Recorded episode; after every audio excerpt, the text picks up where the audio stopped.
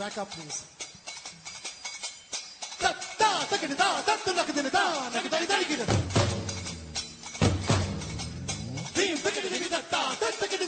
Hello and welcome to the 26th episode of Busy Nation Dhandho Takko Rokdo. This is Ritika and Abhishek.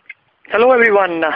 This time, I think we are relatively on track, and we are here with some palatable news, if not a good one, because we've been talking about the bailouts and all of that for the last uh, three or four episodes.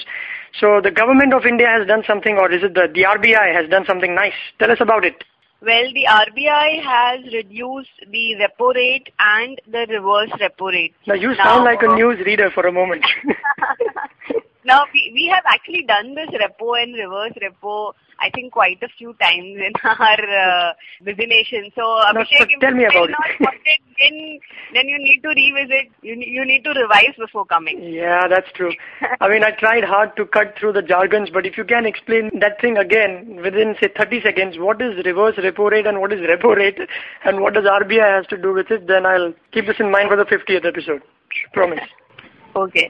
Well, repo rate is the rate at which RBI, which is the Central Bank of India, lends to the bank.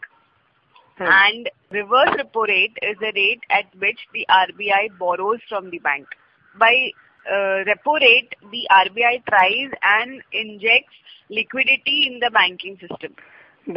If they reduce the repo rate, that is the rate at which the banks like ICICI can borrow from RBI, RBI, then right? that means, okay, so basically Reserve Bank of India is saying that I'm reducing the rates, so Yes, please and I've given- borrow more and lend more to the common people so that there is more money in the economy. That's right. Oh, it's so And- simple. See? right. So reverse repo rate is the rate at which RBI borrows from the bank. So it uses it to suck the liquidity from the system. For example, mm, suppose RBI is borrowing from HDFC. Suppose the rates were higher and it was borrowing, like say earlier the reverse repo rate was 6, 6 to 7 percent. So uh, HDFC now has two lenders. It can either lend to RBI Hmm. or it can lend to me. Right. But because RBI is a good borrower compared to me, is a more safe borrower, Absolutely. it will lend to RBI and it will not lend to me. Hmm. So, if the reverse repo rate is high, Hmm. then HDFC will rather lend to RBI than me. But if the reverse repo rate is less, then it doesn't make sense for HDFC to lend to RBI at 3.5%. It would rather lend to me at 9%. Right. From what I can understand, why is the RBI doing this? So that, like you spoke about the liquidity to put in more money in the market, it is encouraging all these commercial banks like HDFC, Citibank, etc., saying that don't lend to me, lend more to the masses so that they can spend. If they spend more, more production, more employment, blah blah blah. Right. By cutting the repo rate to 5%, it has injected liquidity and by cutting the reverse repo rate to 3.5%, it is encouraging banks to lend to others. Right. If the money is with the hands of the common people, it has more application than it being in the locker at the RBI. Right. But why this may not work is because the government is borrowing a lot from the bank for their infrastructure projects. So now again a bank like HDFC will always have a choice between the government and a common man. So it will continue to keep its rate high and lend to the government rather than lending it to the common people. Because now the banks have become very risk averse. No, no, no. One second. I didn't get this part. You're saying that uh, because the Reserve Bank of India reduced the reverse repo rate. No, uh, see, yeah, they have reduced the reverse repo. Here I am talking about government borrowing. I'm not talking about RBI borrowing. They're two different Oh. things. Okay. So the government is borrowing usually for their infrastructural projects. So for a bank, when they go out to lend, if they already have a ready borrower, which is a safe borrower, then they will not reduce their rates. Because if the government is borrowing at that rate, then it will give it to the government. Why it will give it to me? So another thing is, see, repo rate basically it encourages uh, liquidity in the system, right? Hmm. But already there is, it's not as if banks are short of liquidity. They are already flush with liquidity. They just don't want to lend because of the risk awareness. Another thing is that the banks have already borrowed money at higher interest rates. The banks have paid for the deposits. Now, earlier the deposit rates were higher. Suppose I am HDFC Bank, okay? Now you have deposited money with me. I am paying you 10%. Right.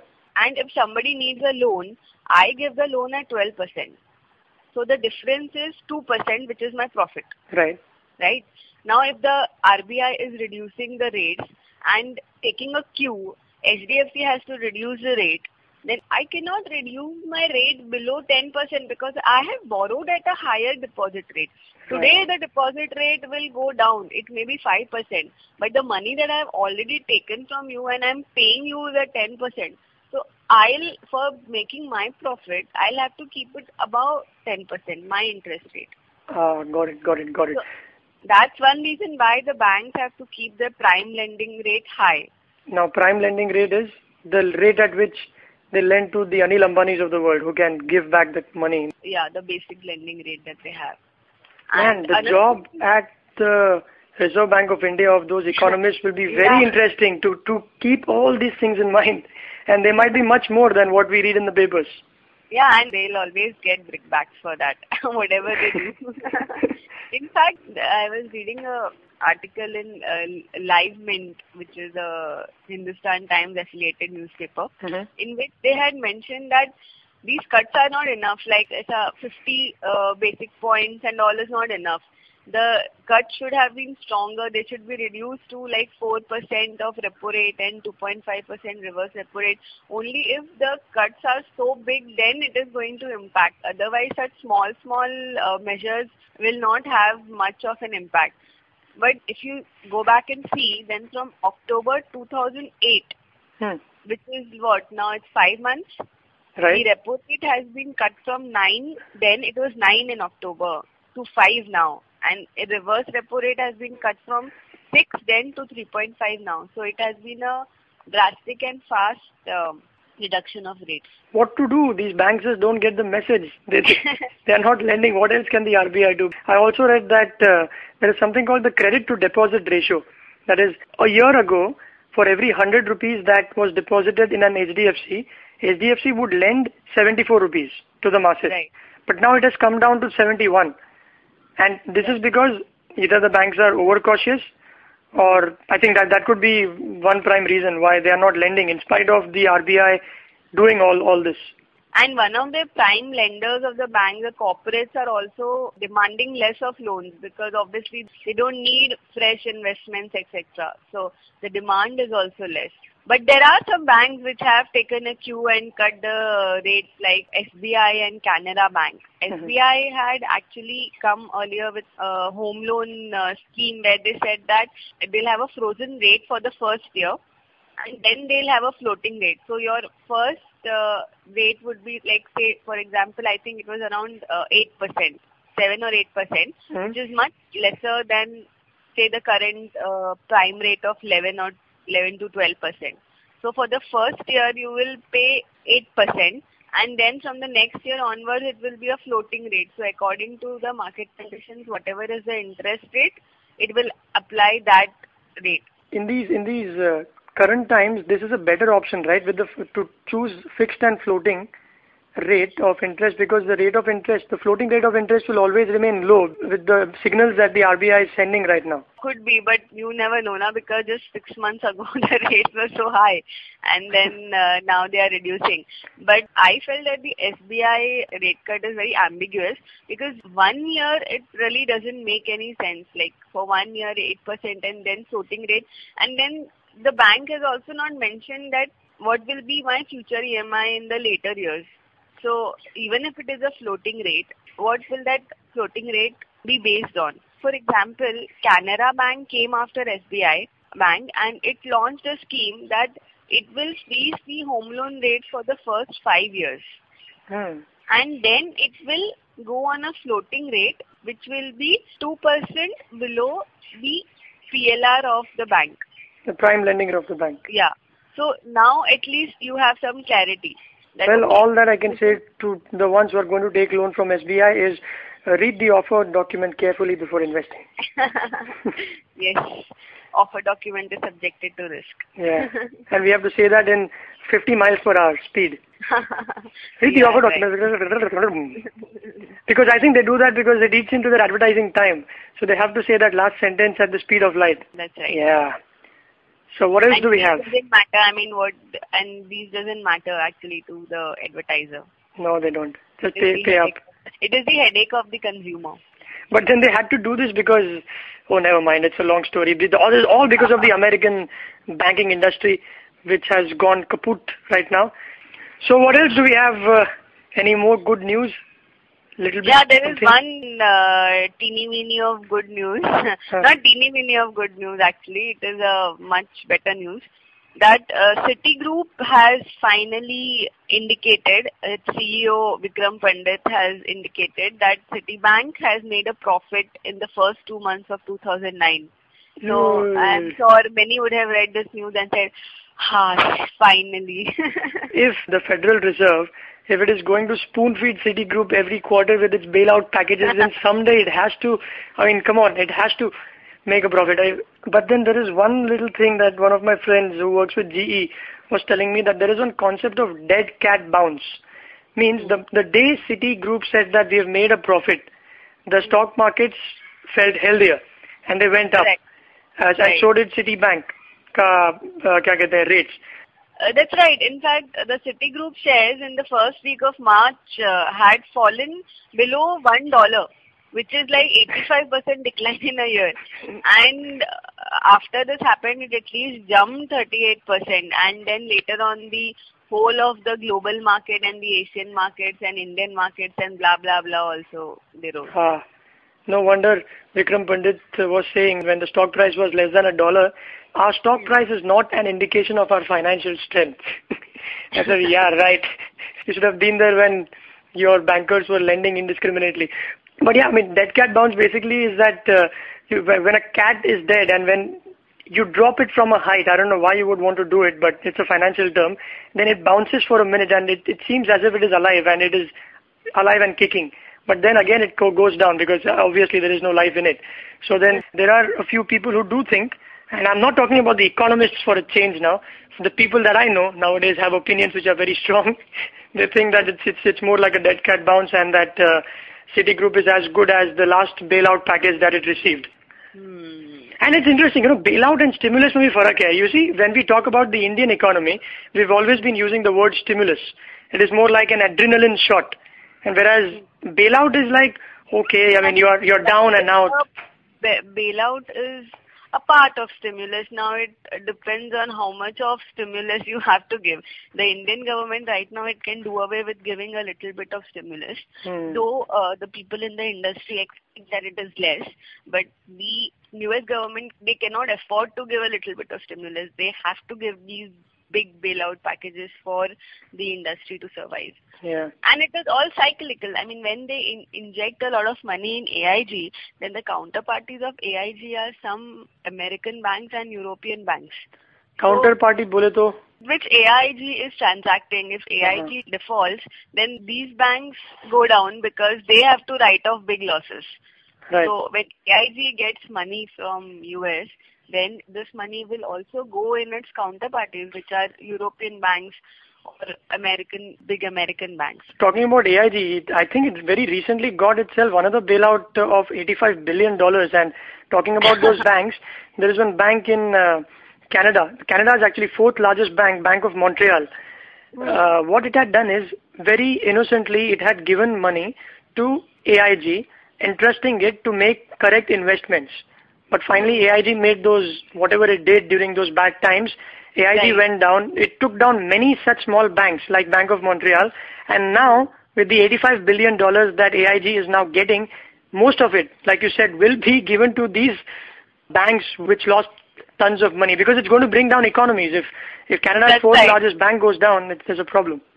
That's right. In fact, AIG, it made a record quarterly loss of $61.7 billion in the fourth quarter of 2008.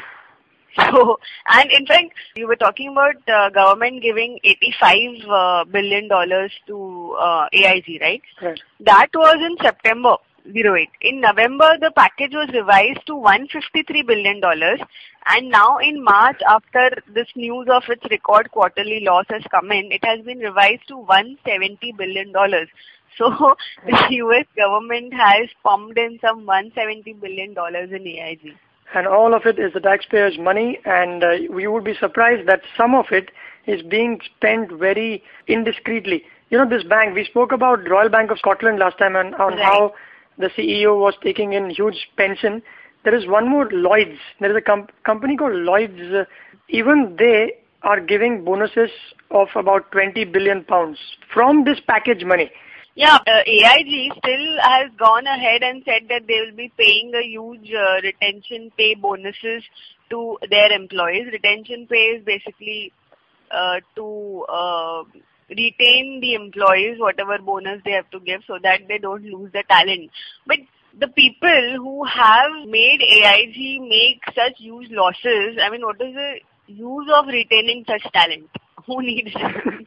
You know, back in August 2008, when all these investment bankers made those, these are considered to be very Ivy League and super intelligent people, right? Right. The ones and very uh, high pressure job fund managers.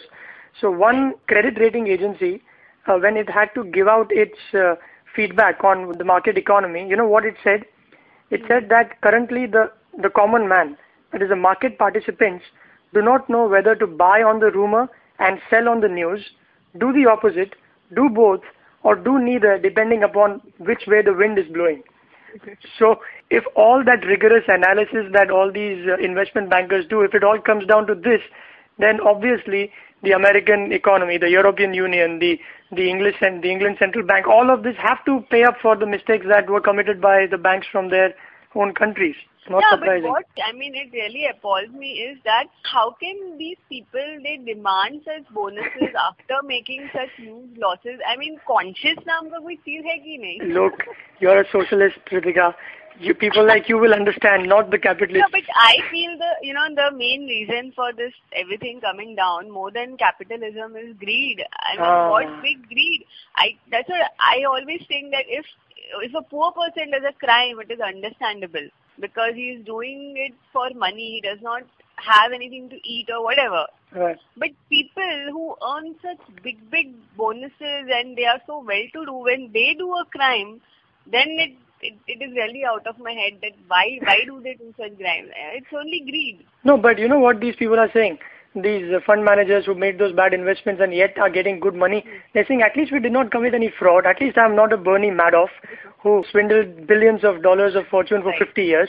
So come on, I'm poor compared to the fund manager next door, so please give me that incentive. So it's, you know, you're talking about lives of these very rich people. You can't mess with them. Right, right.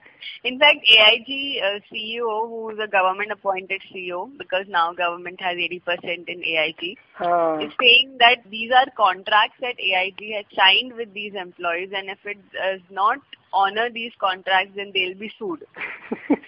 But 80% is with the government. Everything the government is giving out, the bailout packages and all, can't they afford to win a court case? Hmm, that's a good one. You should try asking this question to Rick Wagoner of General Motors, where what that he's been trying to do, because some CEOs signed a deal back 50 years ago that the pension that will be given to all employees when they retire will be X, Y, Z, and because of that, the whole GM is coming down. He can't do anything. So Ah.